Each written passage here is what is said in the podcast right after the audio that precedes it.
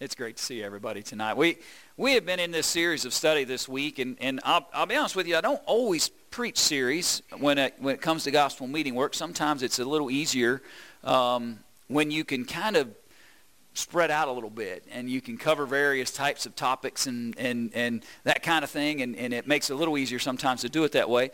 And, and sometimes when you're a series, what you find is, is that you preach some things in lesson two that you meant to preach in lesson five.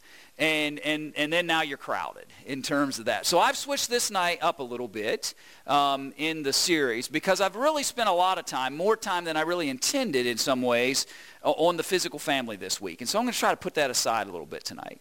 And not that that's not important, but just I, I feel like I need to move from that a little bit and maybe have some different kinds of applications. And so really tonight as we talk about our series of a more excellent way based on 1 Corinthians chapter 12 and verse 31, we've actually arrived at 1 Corinthians chapter 13 because that's the definition of what he means there in verse 31 of chapter 12. And we're actually to verse 7 where he says that love beareth all things, believeth all things, hopeth all things, endureth all things. And I try to figure out, well, what, are, what do those things have in common with one another? And ultimately, I came to the conclusion they are all supportive kind of words. They are all intended to try to let us understand that love is supposed to be supportive and encouraging. It's supposed to be hopeful. It's supposed to endure and bear with the challenges and difficulties that one another face. And we're to lift one another up through that love. And then I thought, well, what's the epitome of that? What's, the, what's a picture maybe within Scripture that we might be able to examine that would show me exactly what supportive kind of love is? And I found myself then, as I thought about that, to actually expand upon what was just a small part of this lesson originally, but talk a little bit about God the Father. Let's spend our time doing that. I'm going to camp right here in Luke chapter 15 with you tonight. And at the end of our study, I'll add a couple of other texts, but for the most part of our study tonight, I'm going to stay right here in the narrative of Luke chapter 15 because this great parable that we often study can sometimes be used in a way that maybe leads us to miss the point. Because we often would call this parable here in Luke chapter 15, verses 11 through 32, or 11 through the end of the chapter. If I were to ask you real quick, and maybe you're a student, you could catch on to what I was trying to do to you, but if I asked you real quick, I said, what is this parable about? We would all probably say quickly, it's the parable of the prodigal son. Can I reprogram your thinking for tonight? And let you think about the fact that it's not about the son at all.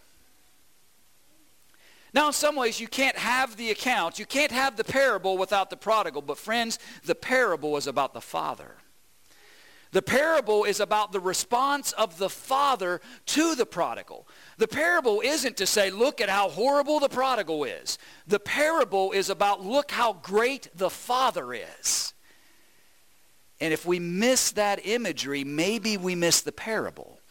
If we're so focused on thinking about how horrible it was for that prodigal to squander away his father's inheritance, if we concentrate so much on how horrible it was for him to live in such riotous ways, and we so become so in, engrossed in the idea of thinking solely about this prodigal son, we may miss the point of the parable. Well, maybe you thought, well, maybe you're a little further ahead, you'd say, well, no, Brian, you're right it's about two sons. It's the parable of the two sons. Because we know that the oldest brother in the picture, who did not live as a prodigal, who did not waste away his father's inheritance with riotous living, but he's got his own issues. He's got his own challenges in the picture, and the father's got to deal with those as well. It all comes back to the father. And friends, if you, you and I will appreciate the imagery of God the Father that is depicted for us in this narrative will have the greatest picture of supportive love that you and I will ever see. So let's try to do that together. Let's talk about this parable. I'm not going to read all the way through it. We're going to read through it as we get to it. And so if you would begin with me in verse 11. Luke chapter 15, verse 11. Then he said, Jesus said, a certain man had two sons. You say, well, he's right there. The Bible says it's a parable about two sons, Brian. Okay, I'll grant that to you. But the Bible says a certain man had two sons, and the younger of them said to his father, Father, give me the portion of goods that, that falls to me. And so he divided to them his livelihood. And not many days after, the younger son gathered all together, journeyed to a far country, and there wasted his possessions with prodigal or riotous living. I can't imagine how hard it must have been for this father to allow his son to make these choices. But you know, there reaches a time for all of us. I, I, I believe I was speak, talking to Jacob the other day when we were, we were at dinner the other night, and I said, one of the scariest things about parenting is my job is to raise my children to not need me anymore. My job is to prepare them and lead them and guide them and hope that they build their own character and faith and relationship to God, that they don't need me anymore that they can sustain themselves and take care of themselves, both physically and spiritually for that matter. And that's kind of sobering, and nobody really likes to think about that, but that's my job as a parent. The father in the picture here, though it's a parable, is trying to depict God. And the fact of the matter is, God isn't puppeteering anybody's life. If you're looking for God to pick you up by the hairs of your head and just point you in every direction you're supposed to go and force you into every situation and decision you should make, it's not going to happen. God is going to allow you to make choices. And even as a father sometimes, I have to allow my children to make decisions. All of my children are adults now. All of them are, are adults. I, I didn't say they were all grown up. I said they're all adults. and they make some bad choices sometimes. And one of the hardest parts for me is to let them make that decision where I'm not out in front of them all the time kicking every stone out of the way and, and maneuvering the path and, and, and manipulating situations so that they never make a bad choice. And the reason why I have to be cautious not to do that is because someday I'm not going to be there. And if every decision they ever made was shaped and formed by me, what happens when I'm not there? To kick that rock out of the way. Now, trust me, if they step into sin, I'm going to tell them. If they step into riotous living, I'm going to tell them that that's going to be consequential and that's going to create difficulties for them. I'm not saying I'm silent. But what I'm saying is I don't make their choices. They have free will. God the Father lets you and I make choices. Choose wisely.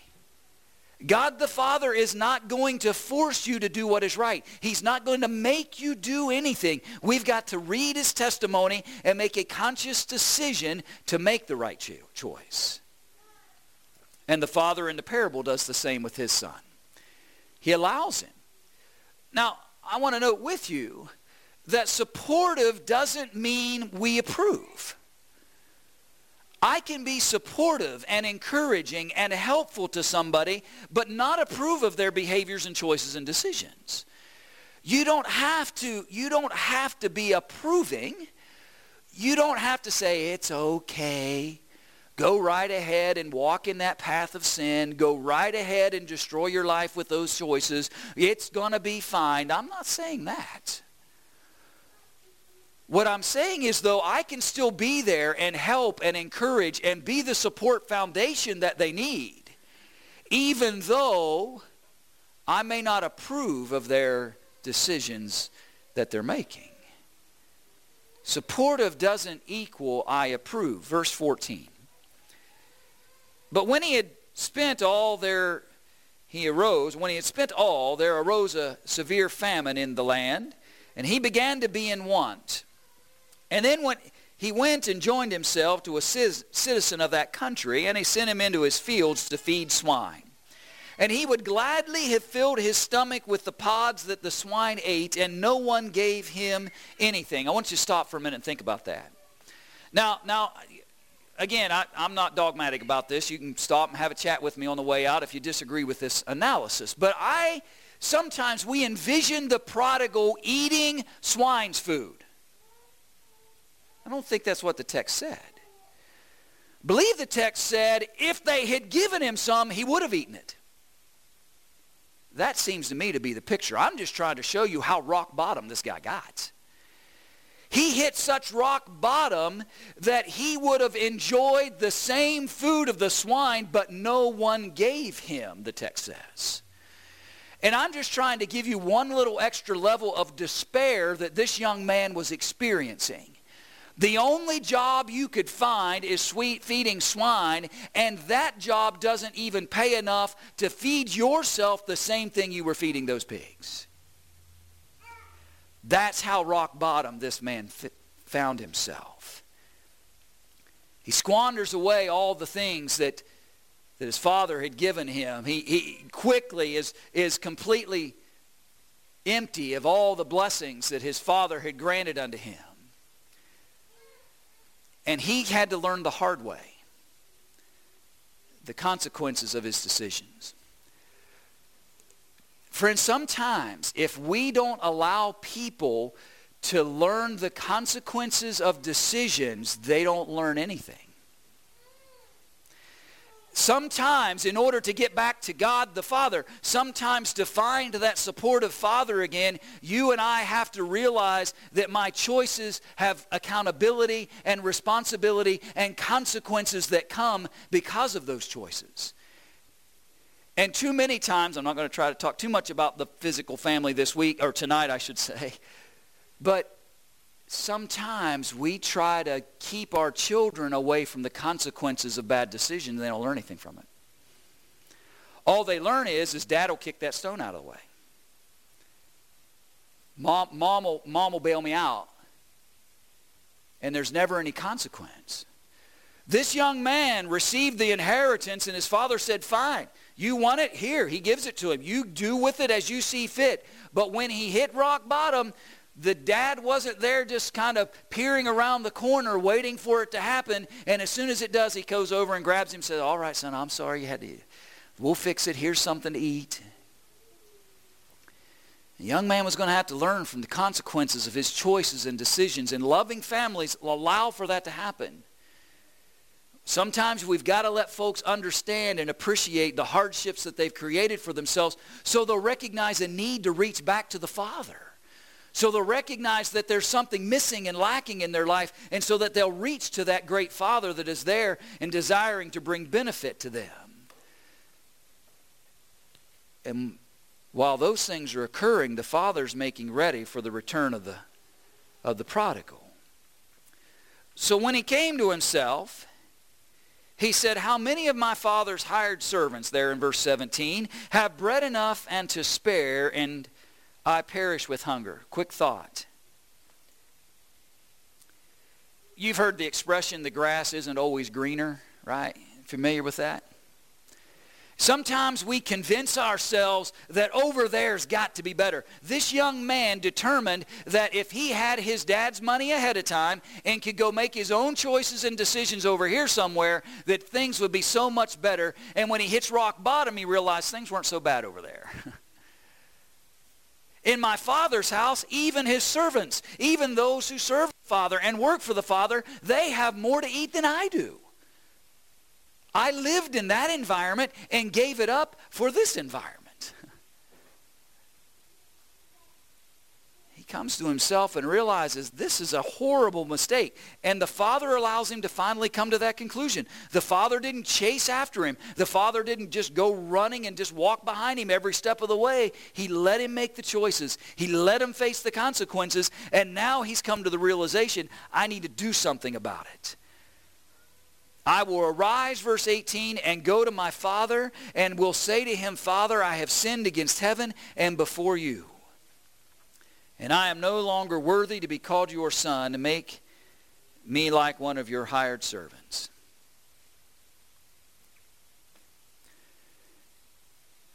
I want you to think just briefly with me about the idea that if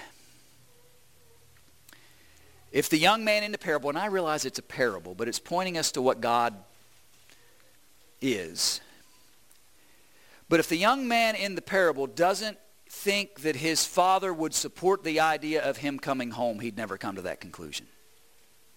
Right?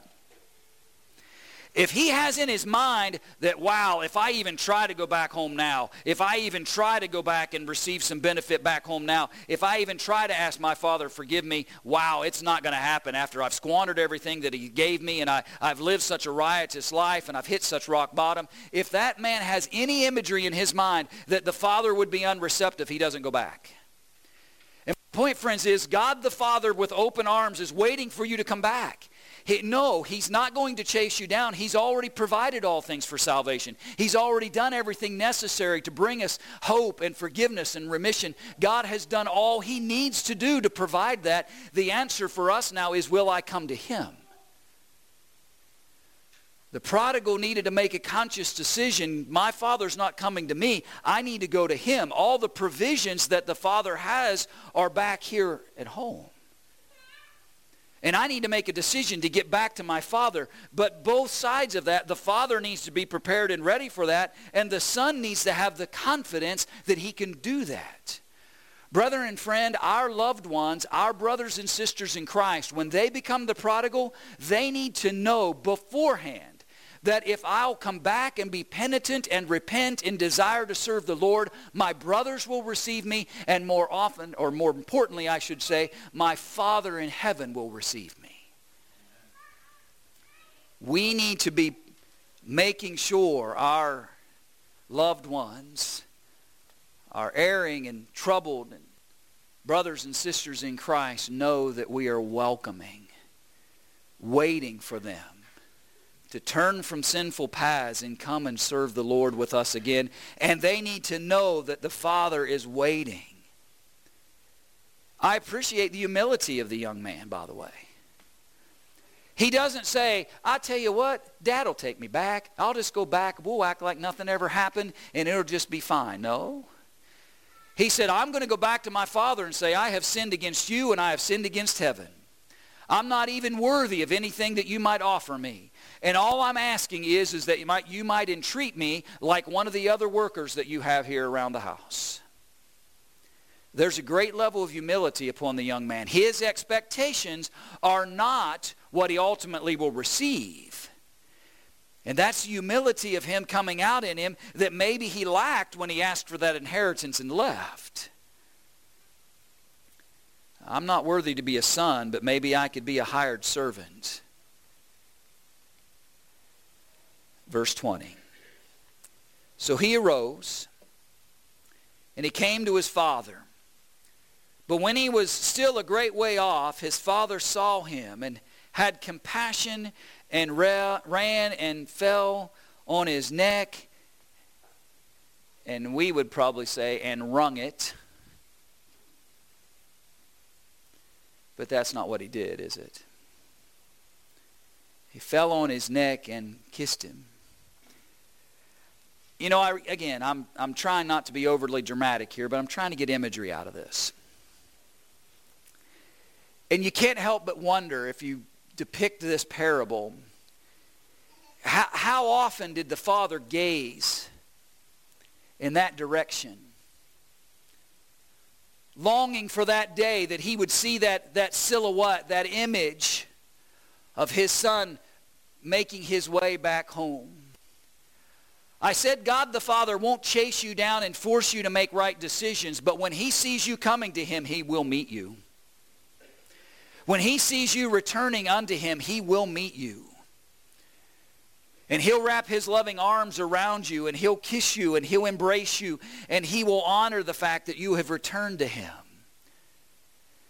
It's a beautiful imagery of what God the Father does for each and every one of us. And we don't deserve it. This prodigal didn't deserve it, but it doesn't change the fact that that's what the Father did. And that's what he will do for us. God the Father says, I'm right here. And when he sees us coming towards him, he runs and embraces us and kisses us and welcomes us.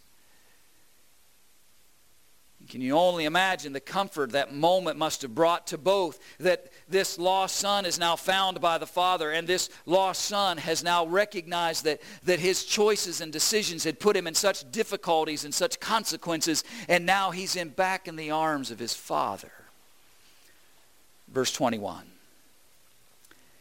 So the son said to the father, I have sinned against heaven and in your sight and am no longer worthy to be called your son. But the father said to the servants, Bring out the best robe and put it on him, and put a ring on his hand and sandals on his feet. And bring the fatted calf here and kill it, and let us eat and be merry. For this my son was dead and is alive again, and he was lost and is found. And they began to be merry. The son is restored back into full relationship with the father. Friends, there is no greater celebration than when a sinner accepts accountability for their choices and decisions and comes home to the Father and says, Please forgive me. There is, there is nothing shameful about asking God to love and forgive us. The shame is continuing in sin. But we've created at times a, a an atmosphere and i'm not accusing you i'm just i'm talking generically but we we've created at times an atmosphere where people are afraid to return because they don't know how we'll react to the sins they committed and we have even at times, and again, I'm not accusing you, I'm using generic thought, but at times we have even created a hierarchy of sins, and we said, we can forgive that pretty easily, and that one's not too bad, and this one's not too bad either, but whoa, if we get to here. Brother and friend, there are going to be souls, prodigals that are going to come to us, and they are broken as broken can be. There are going to be sins and things that you and I would never even considered or thought of doing. But it doesn't mean that their need of forgiveness is any greater than my need of forgiveness. It doesn't mean that somehow my, in my mind, trivial sins are somehow not nearly as severe or harmful as their greater, weightier sins. Friends, we are all in need and subjects to the supportive love of a Father who with open arms says, if you'll just come home to me, I'll welcome you. I'll embrace you. I'll forgive you and I'll not treat you like a second class citizen. I'll treat you like my son. I'll put a ring on your finger and a robe on you. And you will have gone from willing to fill your belly with pig's feed to the fatted calf of your father. The supportive fathers recognize this in practice but I suppose more importantly tonight in our narrative and discussion, we need to appreciate it about God the Father. Restored to full fellowship. My son that was lost is now returned. We need to be ready for that, promoting that, encouraging that, and being willing to forgive and allow for those things to, to be let go. Supportive means we forgive and let go. Look with me at verse 28. The older brother, well, let me back you up. I didn't read enough of it. Let me go back to verse 25. Now his older son was in the field, and as he came and drew near to the house, he heard music and dancing. And so he called one of the servants and asked what these things mean. And he said to him, Your brother has come, and because he has received him safe and sound, your father has killed the fatted calf. And by the way, a fatted calf would have been prepared for celebration right? They've been waiting for a moment in order to kill the fatted calf, in order to have this a celebration of some type. It's an animal prepared for that purpose.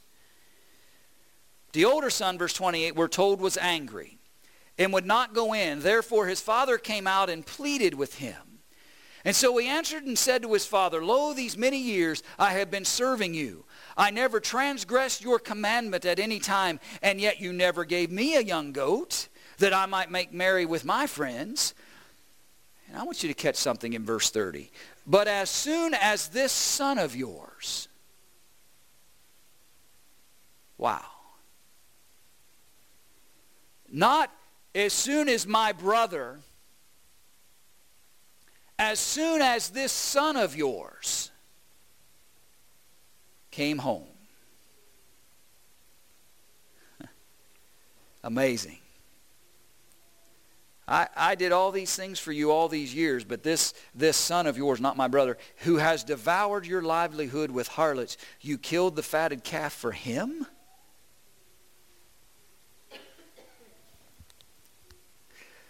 Friends, I would surely hope that we would not have an attitude on earth that we would have to play out and try to play out, which we never could, I understand theoretically, in heaven. what I mean by that is sometimes maybe here on, on the earthly side, we, and I realize some, some people's behaviors and choices are, are horrible. Maybe you've been mistreated. Maybe, you, maybe things have been done, said, treacherous things may have been done to you. And I'm not, I'm not trivializing or saying that, that forgiveness is always easy to extend. But it's necessary. It's necessary for us. We can't have the attitude of this older brother who won't even acknowledge that's his brother. He just says, that's your son. He comes home. He gets the fatted calf. I never left. You didn't do anything for me. Can you imagine standing in heaven and going to God, God, why is he here? What's he doing here? I lived faithful to you all of my life. I barely made one or two mistakes in 45,000 years of living.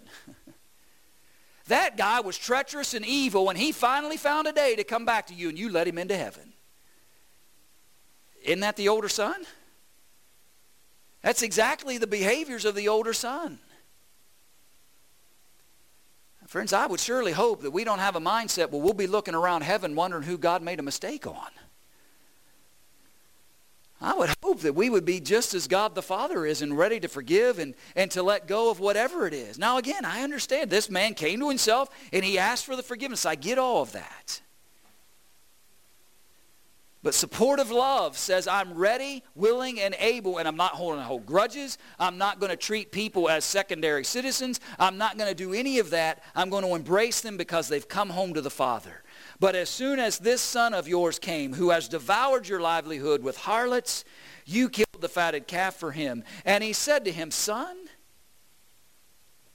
you are always with me, and all that I have is yours. The father, this supportive, loving father, says to the older son, Listen, you've had the greater benefit because you have been able to sustain yourself in the blessings and benefits of that I have in my household and you didn't have to squander it all away to learn that lesson. You, you've, you've still got your inheritance waiting for you, by the way, he says as well. All that I have is yours. Well, that would be right, even under their cultural law. And by the way, the older son would have got double portion. So when that inheritance was divided, if there's two sons in that picture, the older gets double portion because of the law, so he gets double portion. So he's been sitting on two-thirds of the inheritance all this time. He had been blessed all the while. Why should I begrudge the prodigal when I have been having and, and, and appreciating and being honored in the blessings of God all the while? Why would I be upset that all of a sudden the prodigal has returned and God the Father has granted unto him the same blessings and benefits that I never had to leave in order to appreciate? So friends, there's two ways that we can learn from this parable. One is the prodigal needs to recognize the consequence of decision and come home to the Father. The other lesson is you don't have to live like a prodigal to appreciate the blessings of the Father. The older son never left. And he was experiencing the supportive love and kindness and blessings of his father's father all along. I've ran into some folks that think that they have to live riotously to understand what it's like in order to come back to God. No. No, you don't. There are two ways to basically learn anything. You can learn things by experience or you can learn things through education. Right? That may be oversimplified, but it's really right.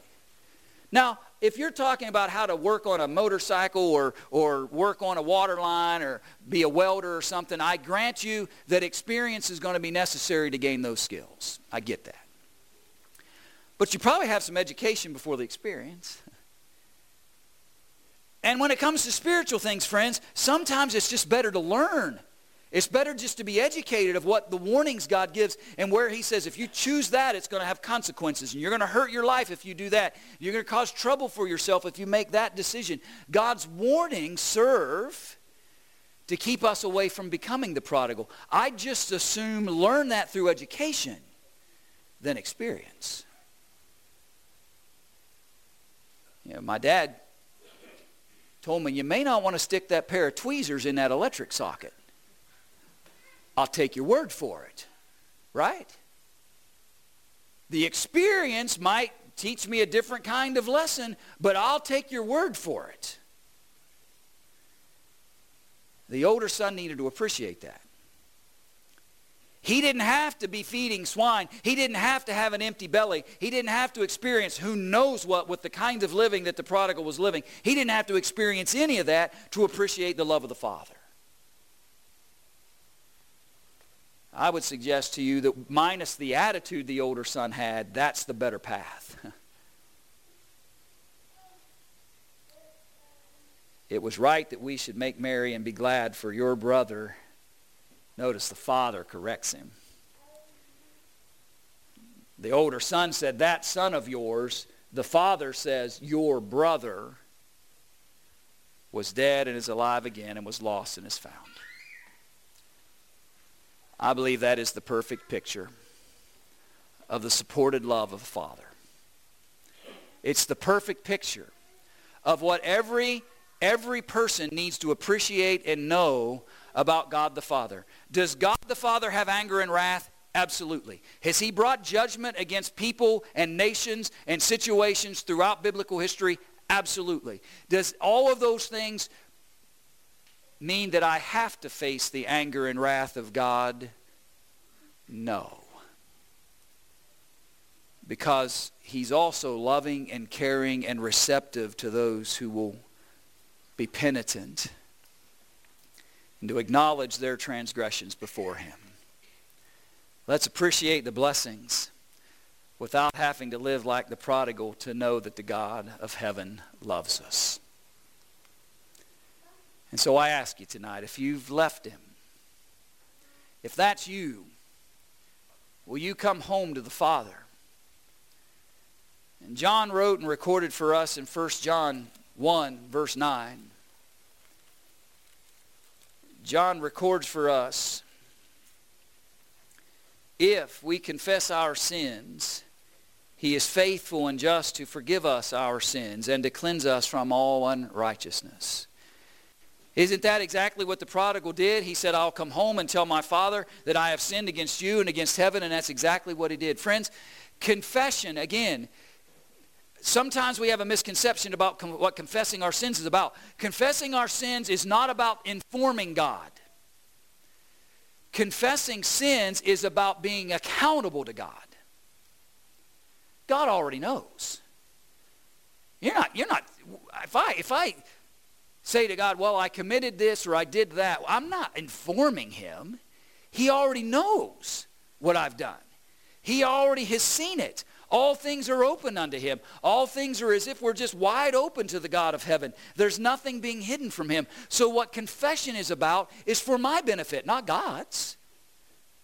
Confession is about the benefit that it brings me because now I've owned it. God, I did this. I did that. You've already witnessed it and seen it. I did that. And I'm asking you to forgive me. I need a cleansed heart. I need a renewed life. I need to step back into your promises and blessings again. 2 Corinthians 1 and verse 3, we're told that God is the God of all comfort. Is there anything more comforting when we have just lived outside of the laws and structure and commands of God and we finally realize it and we come home to the Father?